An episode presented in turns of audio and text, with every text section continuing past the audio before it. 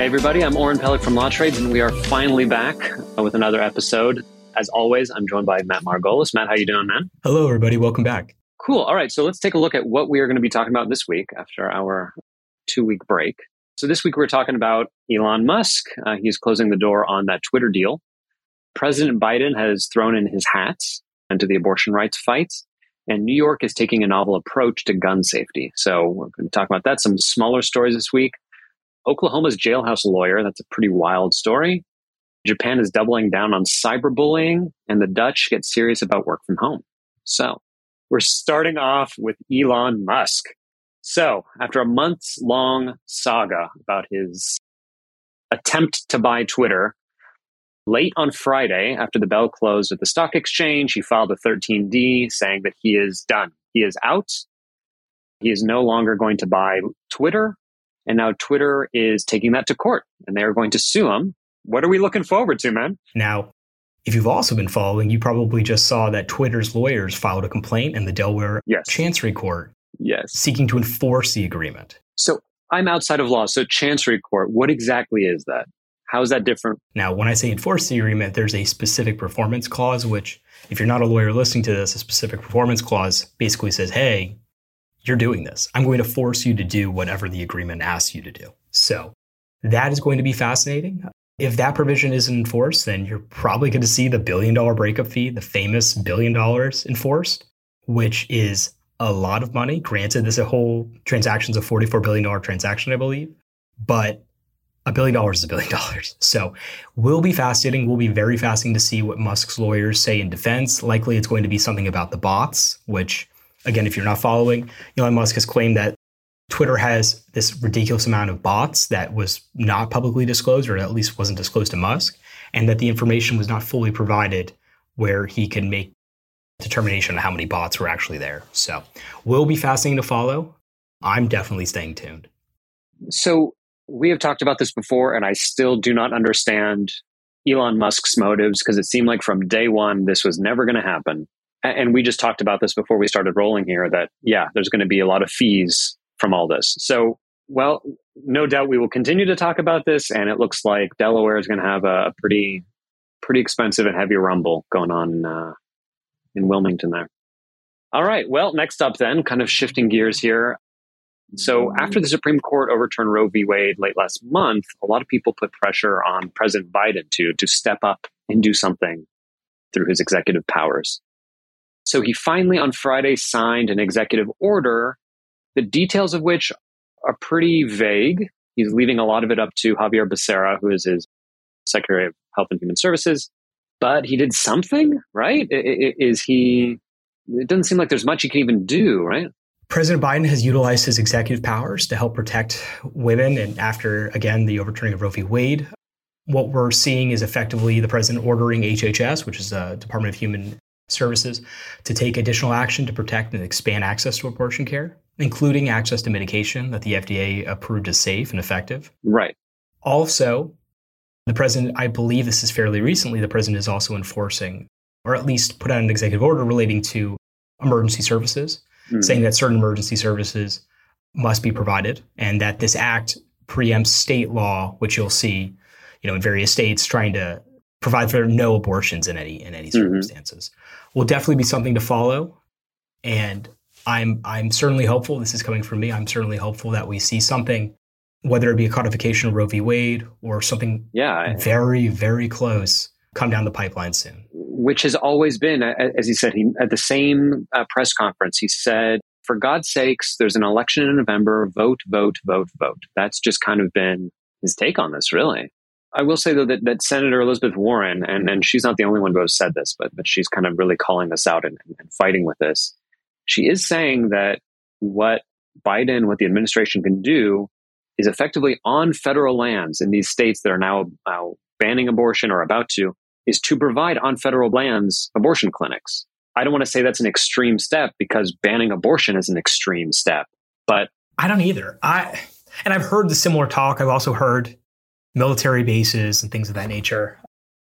So I don't know. Potentially. I mean, arguably you it would have been disclosed in that EO, right? E disclosed, Mhm. gosh, it, it would be at least laid out that the intention is to use federal lands for X, Y, and Z. So I don't know. I don't know. I mean, that Right. could be the plan, but Right. it sounds like it's not. A- And I'm curious if he just kind of stepped out and said, here's the EO. I'm going to now leave it up to Secretary Becerra. And Becerra is now going to be tasked with, well, how do I set up abortion clinics on federal land? Or now it's going to be his task to kind of figure that out, maybe, or on his own rather than just have Biden do it. Or, or I don't know. I don't know where they stand on all that, you know? We'll see what happens. We'll see what they come up with. We'll see what the next steps are. But, uh, but yeah, other than vote, it doesn't sound like too much of a plan. All right, so segueing to the effects of another Supreme Court decision from last month. Last month, the Supreme Court said or uh, nullified effectively New York's ban on concealed carry outside the home, uh, other than a few kind of very select cases. So now, in response to that, Governor Hochul and the people up in Albany are going to enact what they say is a check on social media accounts from the past three years. And I know that you had some thoughts on this kind of just before we, we logged on, right? Yeah, I it sounds at least preliminarily it sounds like it's a First Amendment issue. You don't taking you know basically you're looking at someone's speech online, right? Whatever they're saying. Granted, it may not speech that I like that you don't like, but maybe taking that speech and saying I don't like that speech, so they shouldn't be entitled to a gun, or I think based on this speech they're they're violent, or I think they're not psychologically sound. And granted, that may be the case. It really may be where you read something, you're like, this is an unhinged person. Yeah, But that being said, the government really can't make that call from social media. right. So it, it, it's, and which it kills me because I think the Supreme Court handled the first case relating to concealed carry wrong. And now we get this issue, which now I think is the flip, where I don't think New York is handling it correctly. So it, it almost just sounds like they're like, well, we need to do something to, Yeah. to kind of set up another restriction, and, and they got it maybe wrong, or they're setting up a, a, a different fight, a First Amendment fight, which is not what they wanted to, to set up, is what it sounds like.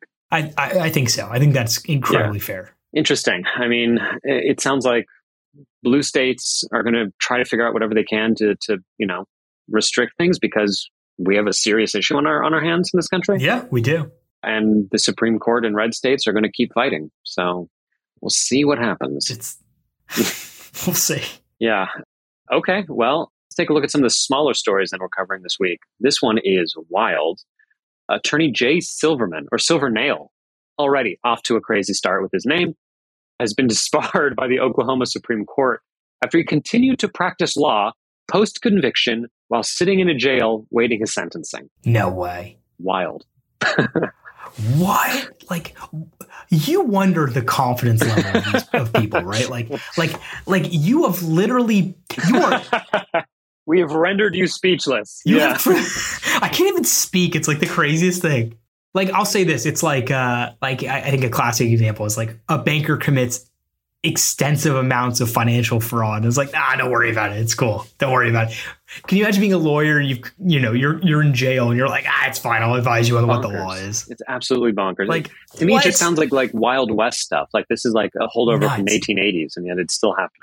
Anyway, okay. Well, another thing here: the Japanese Parliament has significantly increased punishment for cyberbullying because there was a, a suicide of a popular reality TV star over there. Mm. She was suffering from all sorts of online harassment, uh, and so the Parliament kind of upped the punishment from 30 days in jail to like a year, and the fine is now up to about 2,200 US dollars, which is not nothing. So good for It- them. no, I mean, listen, it's it's outside of Japan, it's a huge problem. Of course. I, you hear about it from from kids, right? I mean, I heard about it from plenty of. I mean, they're not necessarily kids anymore, but I remember hearing from many Gen Z folks that were growing up, and they're like, it's a constant, it's a near constant. Mhm. So there needs to be punishments in place. Granted, I mean, I don't know what the level of punishments are, and Japan's government is completely different than our government. Yeah. But I think, especially if you're leading someone to kill themselves, I mean, gosh, And this needs is to be something. right, and this isn't the not not the first celebrity in Japan or otherwise, even in this in, in the Sure. in the country who, who has committed suicide as, as a result of this. So And it's, It's an brutal. issue. And it's absolutely brutal. Yeah. Yeah. it's absolutely. All right, well, let's end then on a positive note, shall we? Elon Musk. Not. what is the? Oh, we didn't ring the bell on uh, on unions. So, well, maybe next week we'll have that again. But in the Netherlands, it looks like they're about to enact work from home is going to be just a basic right there. Wow. If you request to work from home and your job, you're able to perform it just as well from home, your employer has to uh, has to consider it. So that'll be one of That's the first awesome. countries in the world, yeah, that will have work from home as a as a legal right. I don't know about it being a legal right, but just generally speaking, I mean, it is like, how do you, I mean, yeah, I think you're seeing a trend, at least in the States, where people are being told to come back to the office. Mhm. I don't know how to go back. Me personally, I don't know how to go back. It's been over two years. Yeah. It's, I, that plus, I mean, the fact that like, you know, COVID is still a thing, hmm you know, it, it, childcare is still is an issue. Like, it- it's 100%. just, I, I, hats off to the Netherlands. I think that's fantastic. I guess, and off of your point, what is the argument now? We've proven that it's more cost effective for everyone, the employer included, to at least be hybrid, if not fully remote.